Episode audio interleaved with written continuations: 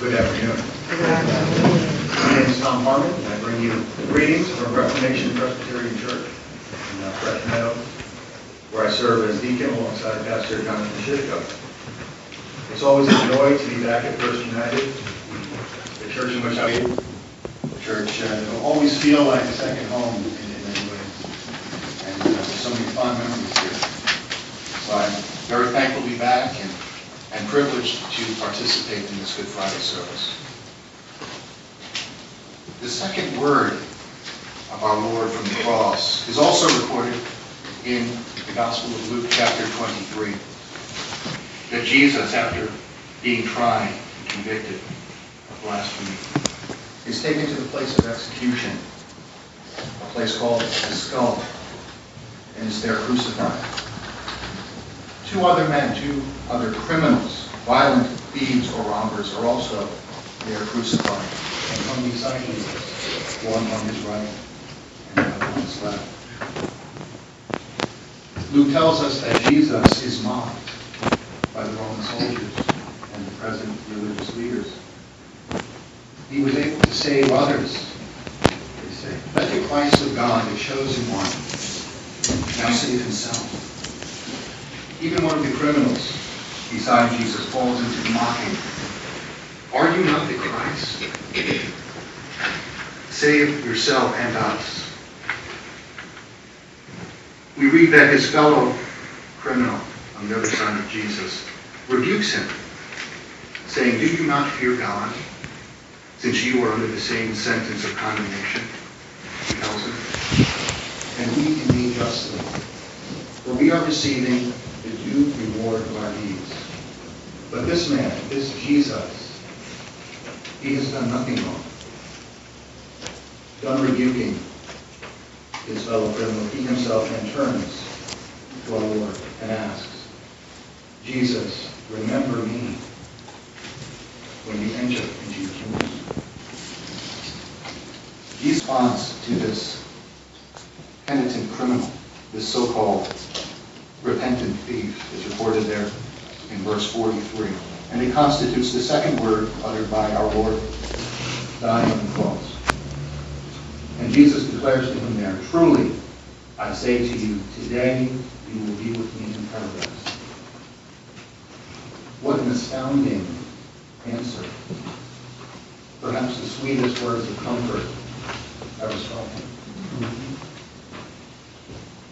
Before we consider the significance of Jesus' words and the implications, let us first take some time to consider the nature of this criminal's request.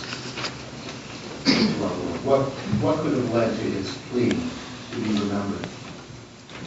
Most likely this man had heard about Jesus, the reports of his mighty miracles, the healings, and his powerful teaching. Perhaps he was even present among the crowds who had heard Jesus preach. No doubt he knew that Jesus was convicted of blasphemy, being executed for that crime. In the Gospel of Matthew, in the account of the crucifixion, it is recorded there that even at the outset, this thief too was mocking Jesus along with the rest. So we ask, what changed? What moved this man to make his repentant appeal? Was it the manner in which our Lord endured his sufferings, enduring with such patience and grace, showing no bitterness towards his tormentors and revilers? Was it Jesus' call to his Father to forgive his execution instead of cursing him? Surely this would have made a deep impression on our thief. Surely his observing these things would have been a precursor to what I would I would call his conversion, what I would call his confession of faith. One may ask, how much can we really glean about the content of the criminal's faith? How much of it is really revealed here in Luke forty-three, twenty-three? I would suggest that there is more here than one may first, at first glance, realize. When we speak of repentance and faith in Christ, we often speak of how we are bound up in it, an acknowledgement of one's sinful condition, the utter inability to save oneself, turning from one's sins to the only one who is able to save, in Christ. That our feet possess such a repentant heart is evidenced in part by his rebuke to his fellow robber. In his rebuke, it is revealed that he knows himself to be a sinner. He knows that he and his fellow robber from the due penalty of those deeds. And he knows that Jesus is innocent and is suffering unjustly. He confesses that Jesus has done nothing wrong. He turns to the only one who is able to save and asks the Lord to remember him, a lowly, contrite sinner, when he enters into his life. In this rest, the nature of the thief's faith is revealed further. In it, we learn that he apparently believes that Jesus, the, uh, I'm sorry, in, in it we learn that the, death will not be the end for Jesus. Death will not be able to contain him. This innocent one dying at the hands of sinful men will inevitably conquer the grave. He further believes that Jesus will enter a kingdom. We may conclude then that our thief identifies Jesus as the Messiah, the, the chosen one, the Redeemer, come to save his people from their sins. First, reveal an ability to see and even anticipate the kingdom of God coming. An ability that is only walked in the heart by the Spirit, according to Jesus' words to the Pharisees. We further conclude that our thief has been born of man. Born from above, and able to embrace the Lord in faith. This man has become a Christian. Indeed, at the last hour, indeed, at the deathbed conversion, but he has become a true believer in Christ, nonetheless. Coming to him as all true believers come to him in repentance and faith. Certainly, we do not assume that our thief knew all of the aspects and implications of Jesus' life and ministry. He may not have had all the theology straight in his mind, yet he knew enough. He knew enough of his own condition. He knew enough of who Jesus was and what he was able to do. So he asks in true faith to be remembered. He's abundantly gracious word. I will be you, you will be with me in paradise. What a glorious picture we have here of salvation in Christ. A salvation that is by a hope in any works on the part of man. A helpless sinner, dead in sin, nailed to a cross, all time of sin and rebellion behind him, unable to do anything to save himself. And yet one word, one heaven open. Oh, the wondrous love of God, glorious grace, so rich, so free, free for all who will come. The cost paid in full at the cross. This word from our Lord in the midst of his sufferings, this word of God, is for all who come to Jesus in true faith. All who receive and rest upon him alone for salvation, like the repentant thief, can claim this word as pertaining to them. So what do we learn in particular from Jesus' words? What are the implications of this glorious statement? Today you will be with me in paradise. To start, I first briefly examine two common ideas pertaining to the afterlife that I I believe Jesus' words touch on. The first is the, the Roman Catholic doctrine of, of purgatory. In, in this doctrine, Christ's death pays the eternal penalty of our sin. But the temporal penalty must be dealt with after death to the believer in purgatory.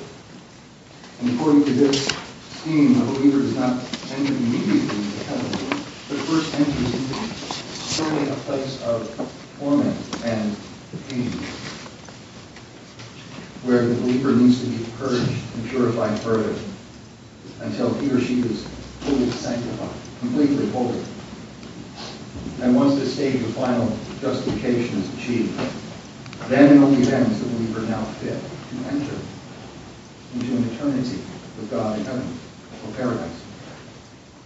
Depending on the individual, this process could be a second of time, two centuries of time, depending on the level of holiness achieved in this life, or the various sins that incurred during one's lifetime.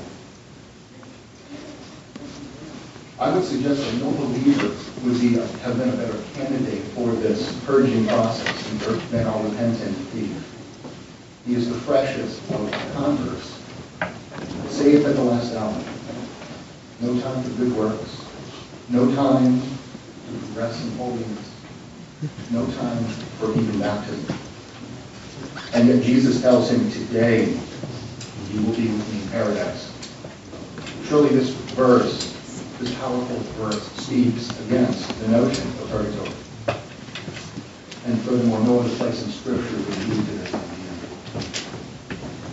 Secondly, the idea that the souls of believers are or unconscious after death only to be awakened to judgment death, but in terms of soul sleep, also would seem to be refuted by our text. Luke three forty-three clearly says that today, later that afternoon, the thief would be with him in glory. The expectation is that on, upon his impending death, the soul of the thief would be in the immediate presence of Jesus in glory. There was no waiting. There was no period of unconsciousness. Here our Lord affirms what the Apostle Paul will later write to the believers at Corinth. To be absent from the body is to be present with the Lord. So our Lord's words speak against these two common ideas pertaining to the afterlife. So what does it teach in a more positive manner? Well, for one, it speaks of assurance. This word from our Lord to us here today is one of assurance, that all who have placed their faith and trust in Christ, as did our repentant people, on the day of their death, will be ushered into glory, into the earthly presence of Christ. Jesus' word, today you will be with me in paradise, is prefaced with the word truly, verily, or most assuredly, depending on the English translation. And we must not miss it. Jesus is calling us to special attention. This word of our Lord is very deep. It is given with solemn promise. It is meant to bolster assurance in our hearts. This assurance is indeed not a special work of grace, received, uh, reserved to the most sanctified, the most holy of, of, of the believers. No, this assurance is for all those for whom Christ is dying. It is normal for the believer. As Paul teaches everyone in the church of Corinth to believe and be sure that to be absent from the body means to be present with the Lord. The Apostle John, in the close of his first epistle, says, I write these things to you who believe in the name of the Son of God, that you may know, that you may be sure that you have eternal life. You may be confident. Yes, the Lord's words speak assurance, and along with that, it It teaches us that we should not be fearful of death. The fear of death, the dread of what might lie on the other side of the grave, has been removed for believers in Christ. For believers, the moment of death is entrance into paradise, entrance into an eternity with Him. Death longer is no longer a fearful thing, but in a sense a joyous beginning of a state of eternal blessedness, the details of which no eye has seen nor ear heard on the side of glory. Now, of course, this is not to say death, hell, is a good thing or something we should seek after prematurely.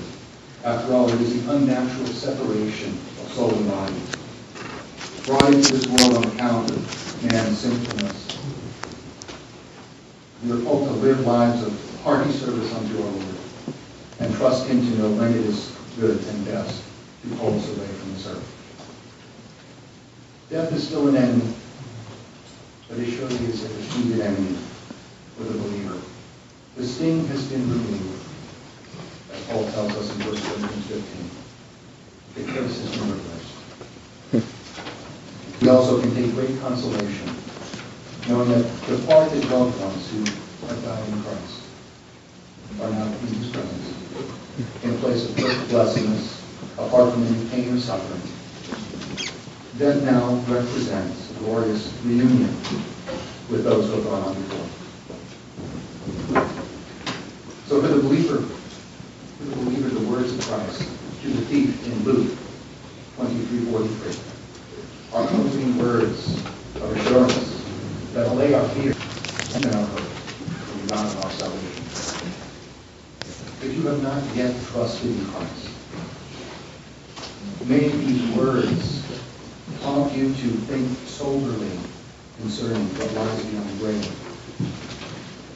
Even as Christ on the cross bore the sin of His people, absorbing the full measure of God's wrath toward sin for them, the truth is that wrath still remains on those who are outside of Christ. Just as heaven brings all who belong to Him, God's fearful wrath, God's fearful judgment is coming on all who reject Him, on all who will not come to Him in repentance. There is a real hell, contrary to popular opinion. We're all convinced of their own sin and misery, their helplessness to save themselves. Flee to Christ in faith. Find complete and everlasting forgiveness in Him. There is no salvation in any other name. Jesus says, "I am the way, the truth, and the life. No one comes to the Father except through Me." Yes, the Lord is saved at the last hour. We do not know when our hour will come. Look to Christ in faith and be assured that when that time does come, you also will be with Him in paradise.